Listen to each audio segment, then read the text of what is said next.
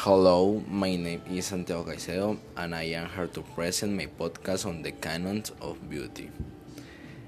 In this case, we go back to the past, and now we are entering the time of the Middle Age. In order to canon the canons of beauty, it must be said that in the first decade of the Middle Age, women forgot about beauty care and a new concept about women emerged connected with religion more than anything else with Christianity and is based on the fact that women only had to worry the salvation of their soul and forget about aspects such as cutting, fashion, or body care, a which does not happen very often days today.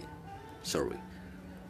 Uh, although a religion that preserved the touch and considered accessory and makeup as sin before God.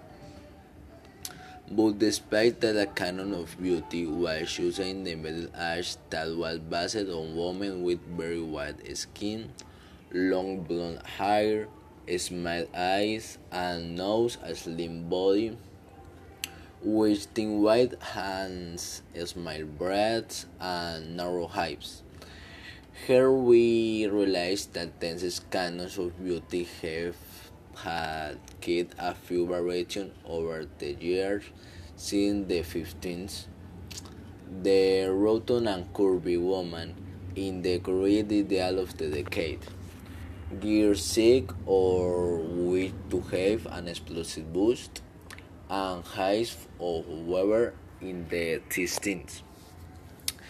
Uh, a table of aesthetic evolution takes place since the woman was the one with a slim and smooth body, long legs, short hair, and mostly false elegance. And to the file of beauty continued in constant change to this day in which Bituk becomes synonymous with uh, tenets often insane.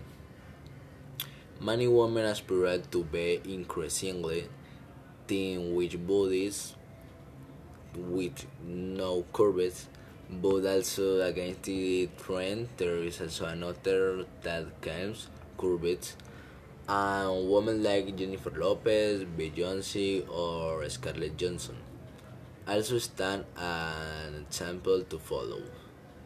Thank you very much.